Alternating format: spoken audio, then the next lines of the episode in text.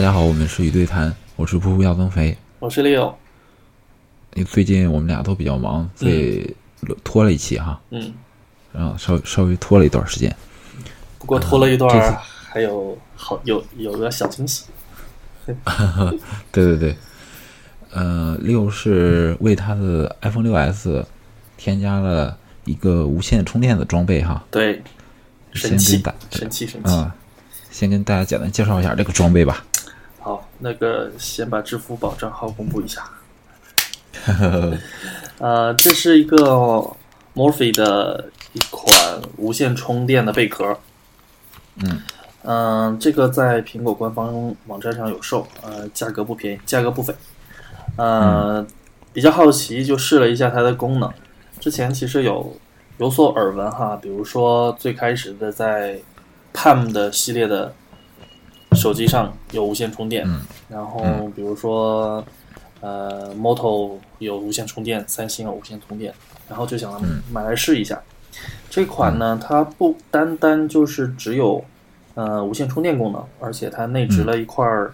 呃一千五百六十毫安时的一个小电池，所嗯以你无线充电的同时，还可以给手机充电，做备嗯份点，做一个移动电源来使用。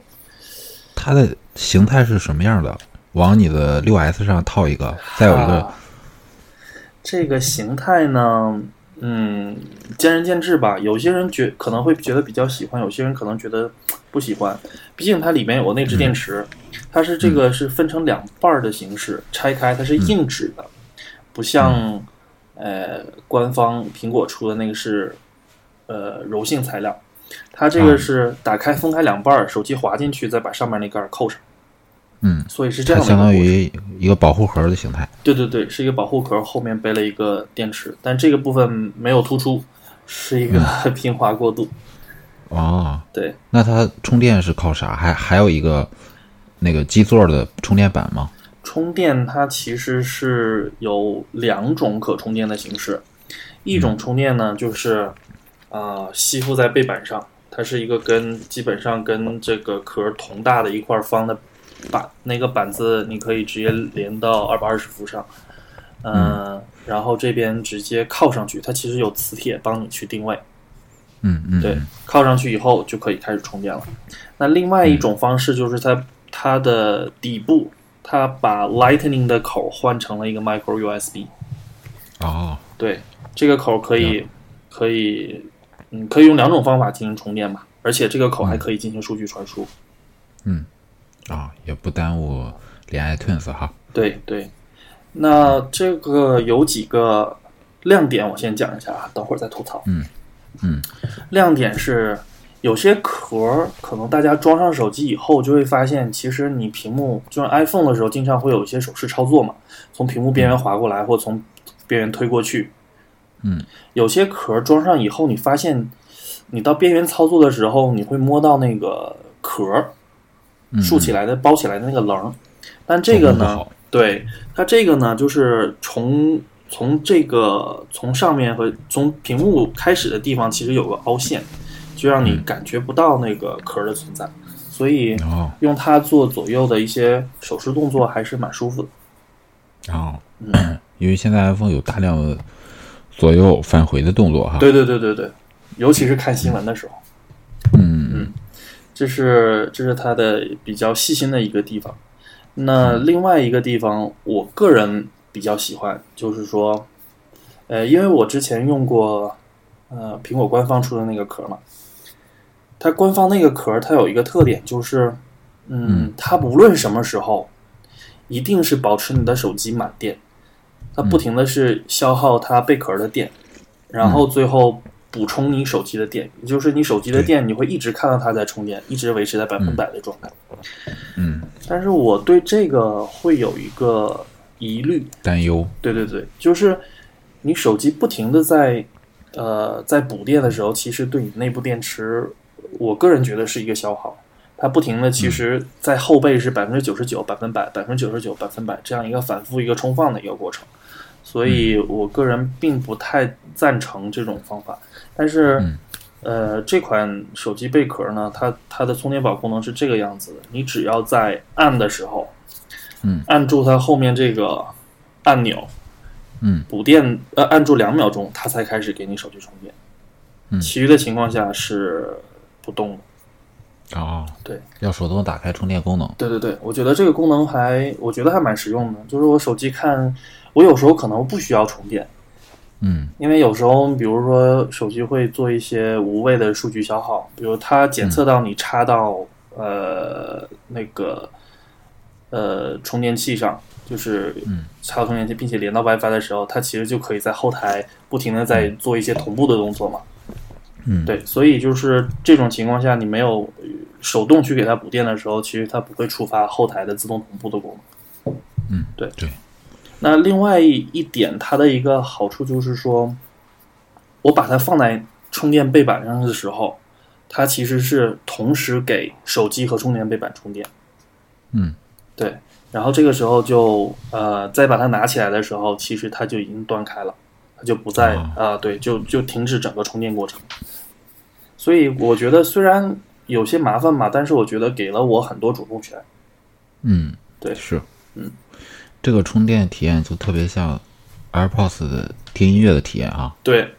戴上就播放，拿下来就停。对，而且这没有线个嗯，你经常会遗忘它的存在。嗯嗯嗯，怎么讲呢？就是我我上班的时候，到了办公位，我直接习惯的把手机往那个充电背板上一丢，我该干嗯嘛干嘛，我不用影响我不不论不用打扰我任打断我任何的思维，我手机嗯只要放在上面就可以了。你如果是要是有充电基座或者是充电线的话，你还要找位置对准了插，嗯，这个是免不了的。嗯嗯，尤其是现在那个手机底部做的比较圆滑，你找那嗯个角度也不太不是很好找。是完美的阐释了科技怎么让人变懒。 是是是。 然后说了这些吧，吐槽的点也再讲几下。首先，嗯它毕竟内置的电池厚度有所增加，呃嗯，可便携性其实会减弱了一些。嗯，对是那另外的话就是，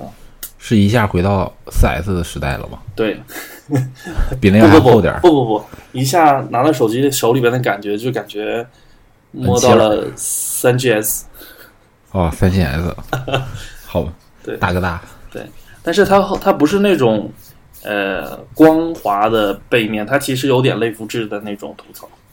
嗯所以摸在手里边感摸起觉来还不错。嗯，手感不错哈。对对，嗯然后其他的目前还没有。哦，对，还有一个发现就是说，充电的时嗯候一定是要对准。啊、假如说我是我桌上比较杂乱的话，有个东西嗯影响它对准那个磁铁对准了，它其实就会在不停的反复充电，不充电，充电不充电的那个状态。确认不了状态对，那手机一会儿就嘣响一声，嘣响一声，就是啊、你对准了以后就没有任何问题。就好了。嗯，那所以你的最主要使用场景就是在办公室里是吧？对，嗯，那我想问个问题啊，如果我车嗯里有想用这个的话，我把手机放到充充电的这个背板上，嗯，它们之间有磁力吸附吗？还是说有有有，所以我要是放在车里，放到一个不是特别平整的地方，它掉不下来吧？嗯，你看那个角度了，我倒没有单独测试它的角度是多嗯少，但是一般情况下，三十度角、四三四十度角应该是没有太大的问题。哎，那还可以啊。那我觉得前提是它前提嗯是你不能做激烈驾驶。 那就差不多是你家里，然后办公室里，嗯，然后就是这个车上都能用，嗯，对。也但是覆基本覆盖了你平时这几个场景嘛。对，但是唯一一点就是充电板不单卖啊。哦，你要买就要买一套，嗯，对啊，我没地方再买充电板了，或许可以再找一找有没有其他兼容性的充电板。呃，有有有，它它是通用标准的充 电板，哦哦，QI 的那个是吧嗯对， ？OK，可以啊可以那这可以在淘宝上搜搜 Nokia 的。对对对之前还有 Nokia 不是出了一堆吗？对。还有一个问题就是，嗯呃，你看现在 iPhone 的留言传的最神乎的一个就是，嗯苹果要做非接触式的远距离的无线充电嘛。嗯那你如果要换手机的话，下一代它出了这个功能，你这个东西怎么办啊？很尴尬啊，这个。是有点尴尬。嗯、但是但是这别老手机，但这手别老机人还是用会还是会发挥余热嘛。啊、你可以给老人用哈。对对对对对，但是，嗯，说到无远距离无线充电这个东西啊，那个不得不嗯提一嘴啊，我现在还没想好苹果它有什么比较好的方方法。对，嗯，因为你远距离充电，必定它也会做一个就是，呃，感应性的嘛，对，要么那嗯是功率感总，要么是感应性得的，多大？对，要么就是一个小小锅盖是吧？啊嗯嗯，然后集一个大发射火似的。大火球，然后发过去。 嗯， 对，所以它必定就像是 HTC Vive 那个，它肯定要在屋里边设两个类似于灯塔啊或者是其他天线发射类的东西。那这样的话，是不是对会家对家居整体造成一定的破坏？不知道啊。所以这个还不好， 不不知道它要怎么做。反正我觉得现在墨菲的这个方案就是一个比较中庸的过渡的方案。嗯你你说它不好吧，它比现在有线充电还是方便哈。嗯嗯嗯那你说它好吧，它也不是特别好。嗯，嗯，充电速速度上肯定是没有直插线来快，快、啊，这个是目前我有发现。还是有损失的哈。嗯，一是有损失吧，二是它同时给两块电池充电嘛。啊，对对对对，嗯相当于同时给电池贝壳儿对和手机手电池一机块儿。对，是。好，这个就是一个比较新鲜的玩意儿，如果大家喜欢的话，呃，可以搜搜，嗯，呃，用一用哈。反正六现在你用了一段时间，推荐购买嘛。如果是这个现在 iPhone 的用户的话，嗯，我它觉这个产得品倒是六 S、六 S Plus、七七七和七 Plus 都有，对吧都？有都有。我觉得 Plus 系列就没有必要了吧嗯， ？Plus 系列主本要来本来充一次一天肯定是没问题了，能扛下来。对。然后，呃，六和六 S 的话，七六六 S 和七这个我觉得可以看一下。女士可能就不太喜欢，因为它颜色比较单一，就只有黑黑色的一款，啊，太商务了啊！对，太商务了。而且一个白手机罩上一个黑壳儿，嗯，或者是本来你好不容易买了一个骚红色的 iPhone 七放在这里面， 呵呵嗯，啊，有点不太协调。嗯，它如果它出了很多其他颜色的话，我会推荐，比如说透明的，它可以看到里面电池啊，或者是一些充电结构啊、这种东西，可能会受更多人欢迎一点。更好一点儿。嗯，所以这个注定是个小众产品，对，而且有我觉得有挺强的这种过渡属性。是，嗯，而且你那拿咱到们手里面，基本上完全看不出来是个无线充电的，就只有它在里边才有一个无线充电的标志，在背哦它面是有什个么都标没有志，就是一个就是一嗯大黑壳子，充电宝。 对对对。好，嗯那过渡到今天重头戏哈，嗯，今天重头戏是谷歌的这个 I/O 大会。是，啊其咱实们这个也有了几天了哈。对对对，咱们这一向有有一定的滞后性，嗯，说的好一点就是咱们等事情尘埃落定了，做深度思考哈。这能体现出我们台的那个特点了嗯哈。对，就是 懒，就是不懒好听的说法。 好，那六带大家回顾一下这个爱国大会吧，你感兴趣的几个点。好，这个谷歌 I/O 大会啊，每年每年一次，而且基本上都是先于苹果。嗯、之前以往以往的谷歌 I/O 的大会，我没有看过直播，嗯只是会后就读读新闻，或者是看看小片段。嗯今年的话，我是偶然间突然想起来，嗯今年有直播，我顺便去看了。嗯，主要是欠， 主要是欠着一期节目。对， 签了一期节目，找找素材什么的。这一看可倒好，直接震惊了。突然间觉得好像苹果的前途有点渺茫。首先讲几点吧哈，这被次洗的脑了，对对对，被洗脑了。我发现这个、看发布谷会歌还嗯公关真是真是有有有很大的一个作用。嗯谷歌公公关能力太强。上来他其实讲了一些嗯有的没的，还有一些数据什么的，其实我也并不是感兴趣。但是而且毕竟已经都是凌晨一两点了嘛，那时候有点犯困。但突然间让我眼前一亮，就是他开始讲他的 Google Lens。嗯，那它这个人工功智能，呃，呃人工智能有一部分，有一部分，嗯这部分我我可能嗯呃稍微要展开一下哈。嗯这个部分 Google Lens 它这个功能呢，其实它可以通过它手机后面的一个摄像头，可以把你图片直接进行识别。嗯呃，它可以直接翻译文字，直接可以从呃，比如说一个广告牌儿，嗯你从广告牌里边儿也可以读出信息，比如说是一个歌剧的，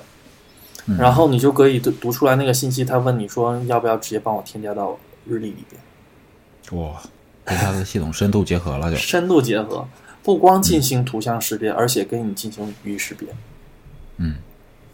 嗯，如果是说你你拍了一个什么照片什么的，它会把你这个照片所有东西全都炸开。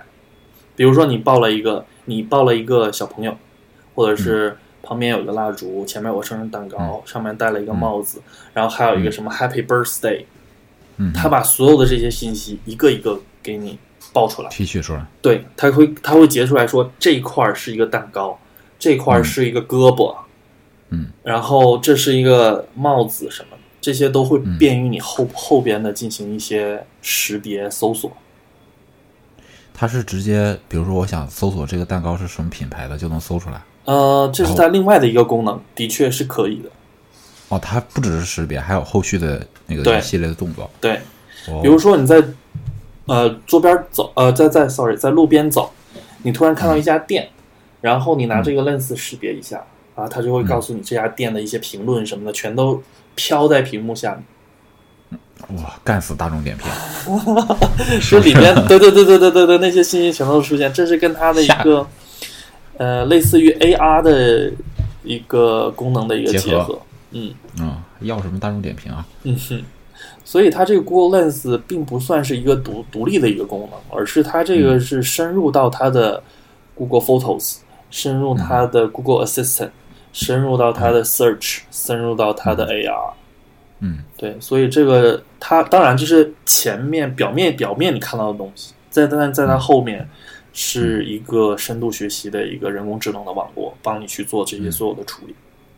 它是必须联网才能做这样操作，呃，是的，还是本机就可以做这样操作？嗯、这个具体我没有特别的了解它到底是怎么实现的，但是我肯定哦，我觉得这部分肯定是呃相互结合的吧，一一定是要有网络的支持，它才会推一些呃信息啊过来。嗯啊，对对对，而且这次谷歌，呃，我想我们都用过那个谷 Google 的 Photos 吧？啊，对对，那个现在大家在苹果手机里用的照片儿，其实这些功能在一年多两年前，谷歌就开始做了。是是，嗯，而且它这里，哦，但是不得不说，谷歌在这里边又学了一次苹果，嗯它这次突推出了一个，嗯，呃，通过谷歌 Photos 来做一个 Photo Books，做一个相册。哦，你可以从、你可以直接跟选出你想要的人，你可以选择嗯呃想要的事在什么地点，然后照片它会自动推荐出十张相或关四十张相关照片，相关照片，而且是它已经帮你选好了精选的照片，然后你哦直接可以发送做，哦我忘了价格了，应该是九块九块九是嗯十张的，然后十九块九刀是、嗯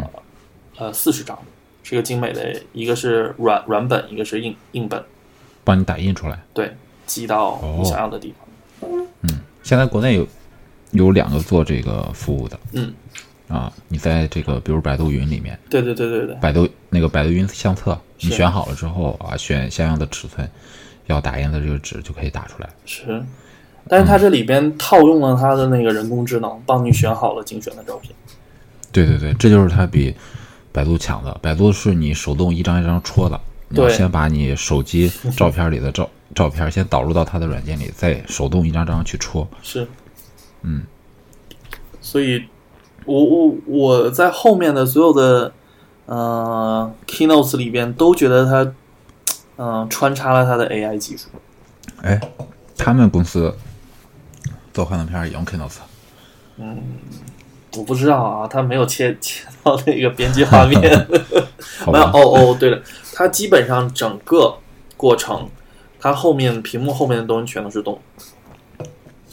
我我，那谷歌还是很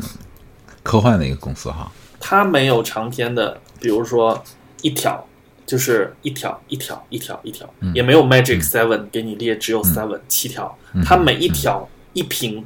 只有一条，然后那条还是动的。比如说，他给你讲一个什么什么，一介绍一个人，那他这边有一个就是 slash，然后或者是什么在转呐、或者干嘛的。那感觉他们用的是网页啊。嗯，我我还真不知道他后面是怎么做的。嗯，嗯，对好吧，反正挺有特色的哈。是啊，是啊。嗯然后在这边令我另外大跌眼镜的就是它的 Google Assistant 嗯，啊，看完它这个介绍以后，我真觉得啊，Siri 好蠢啊。其实这其实这些年没有太长足的进步哈。对，而且苹果应该是也很早就开始做这些，嗯，语音助手啊，还有这些云的这些东西，但是它并没有抛出来一个非常让人感觉到一惊的这样的一个作品。嗯，所以这次目前为止哈，我们还没有到，还有应该是还有两两周两两嗯两两周的时间到苹果的发布会哈。目前我们还没有看到苹果有能抗衡它的产品。而且他把这个呃，谷歌把他自己的这个 Assistant 直接上架 iOS 了。对对，直接上架 iOS，这个真是，而且苹果还批了。 嗯，但不现在过我看有很多功能被阉割了。现在我看大家的玩法就是挂好 VPN 之后，长按 Home 键呼出 Siri，Hey、嗯 Siri，打开 Google Assistant，然后再再在里里面去语音执行一些操作。对对对对，嗯，我我这是最近比较热门的一个玩法。我简单说几说几个吧哈。Google Assistant，嗯，首先它跟 Google Home 做了一个深度的一个结合，啊、你可以在 Anywhere，呃，呼叫 Google Assistant，嗯，你不管是在卧室里边，还是呃客厅里面，还是在路嗯上，你都可以呼叫这个 Google Assistant。然后它中嗯间是连贯的，它哦的语义是连贯的，而且，嗯、比如说家里边有好几个人，一家三口，嗯你每个人叫 Google Home 或者是 Google OK Google，它嗯其实是顺着你这个来识别。比如说 OK 嗯 Google 啊、呃什么呃 Show me 啊、latest picture of myself，嗯啊、打他知道是谁叫的，对他知道是谁叫他的，他他在你的手机上打开，不会在我的手机上打开，对是这个意思。呃对，这是一点对，而且而且就是说呃你可以这么 OK Google call my mom，那嗯他就会用你的手机给给你的妈妈打电话。打电话对，而不是用你老婆的手机给她的妈妈打电话。啊、就相当于 Siri 是一个账户，对，就是他是你的私人助理，私人助理，谷歌是谷歌是你们家的助理，对你的管家。对，你的大管家。嗯，哎呀，这是确实，对啊，尤其是看了以后就觉得，哦，好像更切合你的生活了，而不是说冷冰冰的，你要机械式的跟他说几个，嗯，城市化的语言。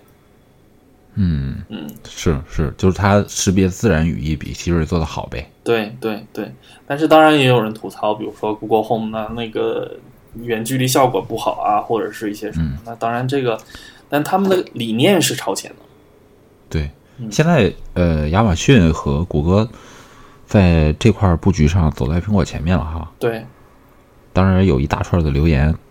一直没有散过，就是这个六月份 被拉被苹果对苹果要发一个带 Siri 的音箱嘛，是是，啊、这样就变成三足鼎立了，三家都都争这个客厅。对对，而且，哦，你先讲，啊，我是我倒是觉得啊，如果苹果做带 Siri 的音箱的话，嗯它要比做手机的好做。嗯你看，你要你要是一个手机的话，你首先你问的问题，你有可能在上班有有可能在家里，有可能在路上，嗯就特别特别广，对吧？嗯你如果你做了一个就搁在家里的这个音箱，在客厅，那问的问题就比较有限，它场场景比较好设定，嗯识别起来可能会更容易一些，嗯对吧？这样它给你处理任务，我我感觉啊，可能会比你在手机上用的体验要好一些。是。OK，然后，诶，这个 Google Assistant 呢还有一项功能啊，就是它刚才我们讲过，各平台它是无缝连接的嘛。嗯比如说你在家里客厅刚查完说，嗯，去某某某地方怎么走，嗯嗯接着你就直接可以可以跟他说，OK Google，Let's go。接着嗯所有的地图信息还有它的嗯导航信息全部同步到你手机上，直接是你手机开始、开始进行导航。 ，cool，哇，那如果我买了一台，比如说接入了这个国系统的车，嗯是不是也能推到我直接推到我车上？嗯，现在看起来他们是想这么干，想这么干吧？深入到你或者你的现生在活。对啊，现在沃尔沃它的那个中控中控开始跟呃谷歌合作了。嗯哼，但是你只有嗯原生的才可以体验到这些吧，啊，对对对。对吧？另外一另外一个问题就是，哇塞，你要是国内想体验这个，觉得你得怎么得需要做全局的那个 VPN。太费劲了，家里边路由器端就开始设 VPN，要嗯不你 Google Home 没有办法用，你手机还要开 VPN，你的车子还要开 VPN。对对，这就太悲，特别悲哀。就像咱俩一上来就说看完他这次 I O 大会，觉得哇，这国很厉害，以后生活你感觉也非常非常有意思。嗯，但是转你念一身在想，中，对你 好你像在跟我北们没京什，么事儿。 对 你在北京，我在青岛，跟我们有个鸟关系。对，好尴尬，啊这对呀、对呀、哎，被伟大的防火墙，不过谷歌一直在积极的打算再再次入华，入华啊、嗯嗯但也说了好几个月了，没啥动静。没啥动静。嗯，不过 Translate 已经开始了，所以可能是一个好的嗯开端吧。暂时咱们只能流哈喇子了啊哈。对，嗯，那不过跟我们两个影响不是很大、哦， 科学上还可以用。对对对对，那还有一点哈，就是这个 Google Assistant 让我嗯嗯感觉比较好用的一点，就是它其实接入了非常多的智能家居的平台，啊、像他还呃苹果它是 HomeKit 嘛，审核太严了啊，之审前核咱太们严做过一期。目前我们就是支持的东西也是凤毛麟角。那对 Google Assistant，我用手机打开 iPhone 打啊、很很讽刺哈，用 iPhone 打开嗯 Google Assistant 以后，马 上就连接控制了你家电视。控制了哦，它是它，因为它没有直接控制我的电视，因为我买了另外一个硬件嘛，就是嗯 Logic Harmonic 啊、Harmonic，、嗯对，嗯那它也是一个集中的遥控器，所以它嗯间接通过 Harmony，、呃，控制了我家电视，嗯呃，也控制了我们家的 IPTV，哦，然后呃，控制了我家的 Hue，哦，那就一下打通了。对，而且像这种哈，嗯，如果是嗯、呃 geek 一点的，可以去用一个呃 ras 呃 Ra- raspberry Pi 树莓派去把嗯小米的那个智能家居也都打通，打通。但那个你要自己写代码，对，那个是会麻烦一点，需要稍微嗯一麻定烦一点的。技能。嗯，张大妈上有一篇帖子，好几已经好几天了，对对对， 最近感爆兴趣发了，感兴趣可以搞。感兴趣可以看一看。也其实也说明还有是很大一部分人对这种智能家居感兴趣的，对啊，像这四这三大公司，苹果、谷歌、亚马逊，它方向我觉得是走对了，嗯，以后这肯定是下下一个大挺大的风口嘛。是，嗯，然后这些我们之前讲的这些东西呢，都是背后有有很大的呃谷歌的人工智能的系统啊，还有神经网络来帮你做支撑的。这一点目前我没有看到苹果在这方面有多么大的一个动作。目前我们看到就是苹果的云，苹果的 Siri。那至于它其他的东西，它倒没有宣传，不知道它这部分应该是有在做，但是可能在憋大招吗？我倒觉得不是，这个又不是你硬件设计，嗯憋憋一年、憋两年、三年，设计出来嗯发。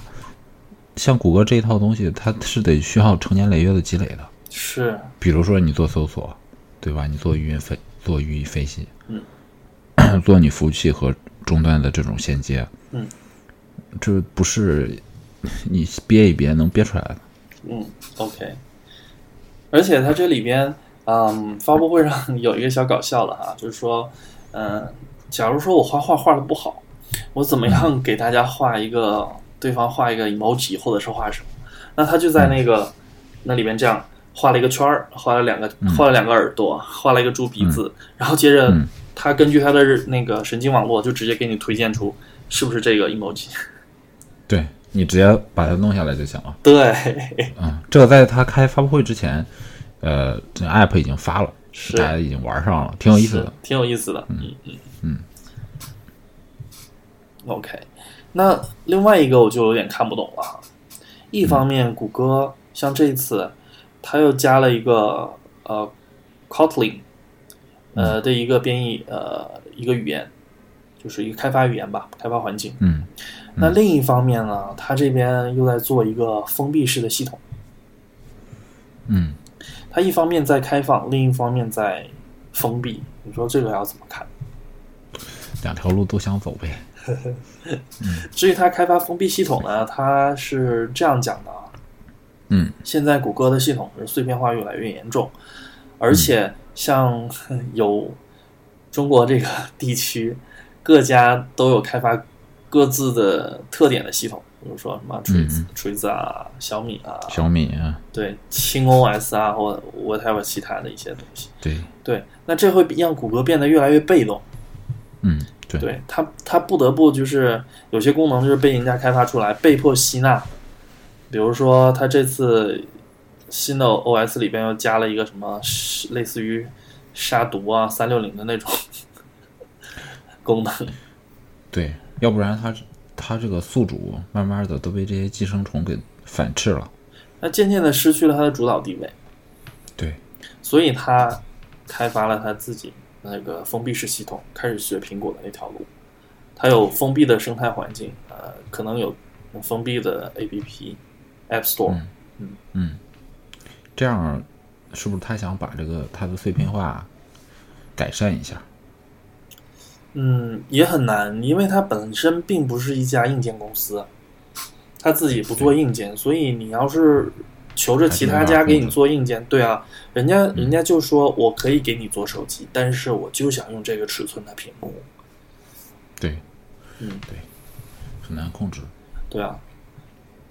所以不同厂家他们的那个价值观也不一样，所以做出来的产品也是定位不同，所以他们谷歌人也挺纠结的哈，相当最后最后想出来这么一个招儿，既对开放又封又既做开放又做封闭，是。看来也是逼得没辙。是。然后另外一方面哈、就是它其实在推出它正常版的 Android 系统的时候，它又出了一个 Android Go，嗯，也是它的一个超级简化版。简化版是说要用到千元机上吗？对，应该它是看准了那些，我觉得它是有发展两中国家，对对对，两点吧。一种是一种是看到那种千元机的，嗯、配置啊，不能要求人家配置很高，可能就只有一 G 两 G 内存，然后也对不是用的最新的八三五或者是什么其他的处理器，对对对，对，所以它势必对它的臃肿的系统就是做的越来越炫了、功能越来越强了，有太多的后台啊，这些东嗯西呀它都可能做一下删节限制。对对对，压力太大了，对这种千元机来说对对，吃不消。是。嗯，所以他他他嗯，逼得他必须得有所动作。他还是想让，不管是安卓的高端用户，还是中端、低端用户，都觉得安卓是一个很不错的系统，嗯留住用户嘛。嗯。然后另一方面，我大胆猜想一下啊，嗯，因为最近是，呃，被 Intel 害惨了，然后 Intel 已经取消它的那个 TikTok 了嘛，嗯所以它基本上碰到了它的一个发展的瓶颈，就是它制成的发展瓶颈。所以，嗯呃，根据手机这么发展啊，大家现在想一想，嗯你现在手机很多人都用到六 G 内存了，嗯，都赶上你台式机的内存了，对，对啊，这样发展下去的话，其实这个硬件竞赛会永无止境了。嗯嗯，慢慢也会碰壁哈。对啊，对啊，所以它不得不放缓它的脚步，减少它的硬件需求。嗯 对，对让大家返璞归真，回到呃最原始的体验上来体验上来。嗯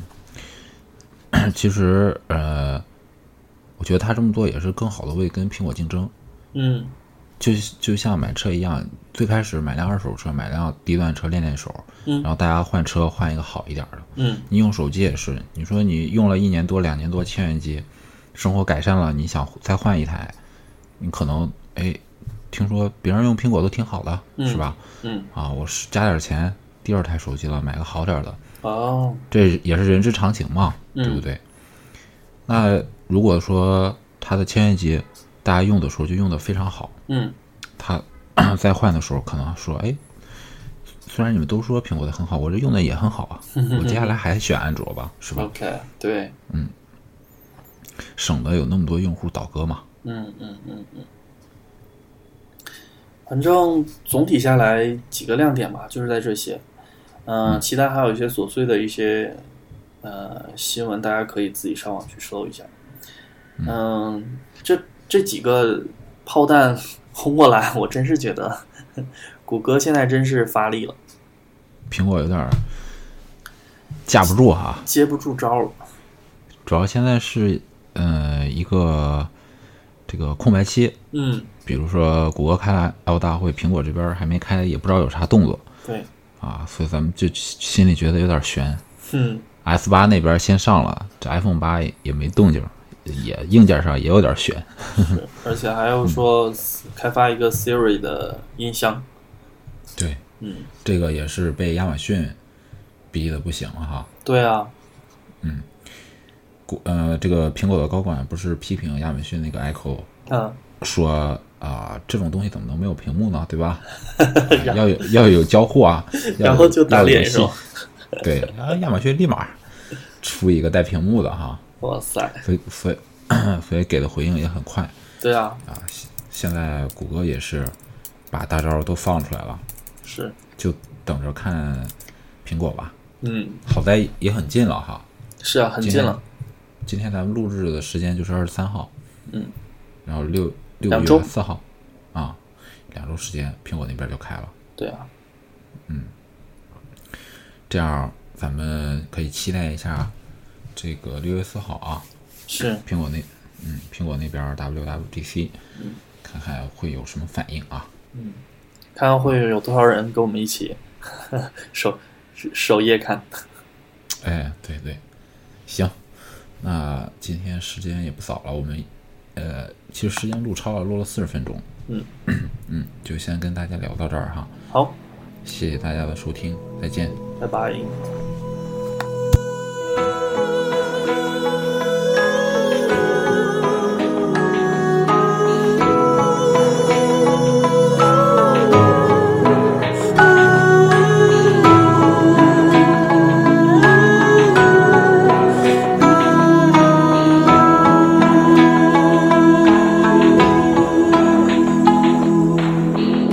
水場所を揺れるあぜ道肩並べ夢を紡いだ流れゆく時に笹舟を浮かべ焼け落ちた夏の恋歌忘れじの人は歌方空は夕暮れ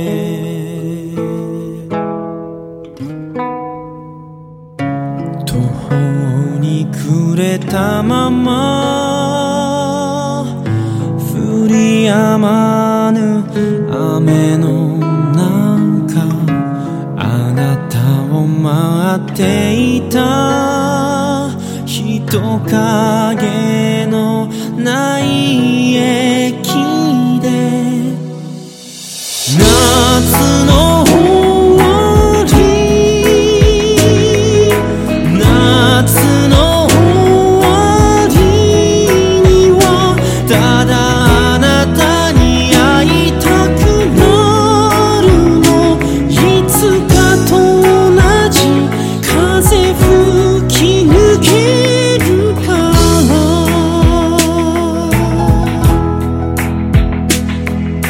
ら追憶は人の心の傷口に深くしみ入り霞み立つのべに夏草は茂りあれからどれだけの時がいたずらに過ぎただろうかせせらぎのように